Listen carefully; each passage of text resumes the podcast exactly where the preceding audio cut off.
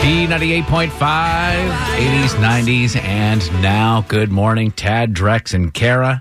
Uh, you know, if you're looking for like uh, you know a hot analysis, like what's really going on in the world, you're gonna turn to you know CNN or Fox News. I mean, it's just fake news. Who can you trust nowadays?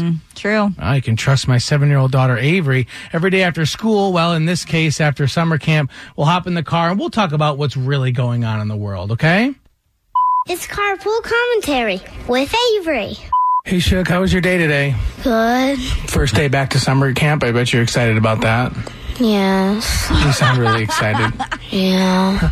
All right, tomorrow is Georgia's primary election day when we vote for the people who we're going to vote for in November.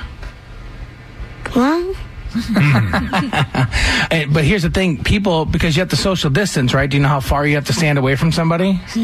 six feet. Right. And so the lines are going to be packed. So you're going to be there for a long time, standing six feet apart, and you're going to have to strike up a conversation with somebody. So, how, what, what are you going to say to the people either in front of you or behind you to start a conversation? What are you going to talk to them about? What did my seven year old daughter talk to people or, you know, start a conversation with these people that she's standing in line with to pass the time? Well, I know she's been doing horse camp, right? Okay. So maybe you should talk about horses. Ask them if they like horses.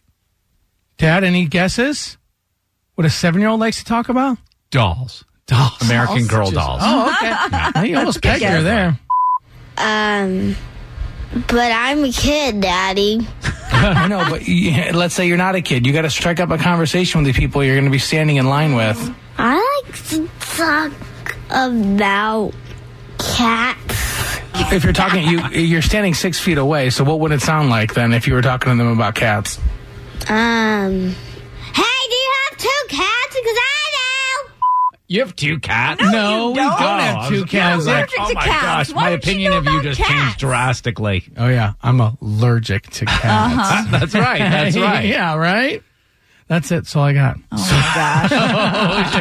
They're going to talk about. I will say, just listening to that, that your daughter and my son share the same exact attitude toward coronavirus. I, Mister, enthusiastically washing my hands and social distancing. They being like, "Oh, do I have to, Dad?" Is it coronavirus that they're, oh, do I have to, Dad? Or is it recording with you guys? Yeah, I think they were looking for guidelines for that to go away. Yeah.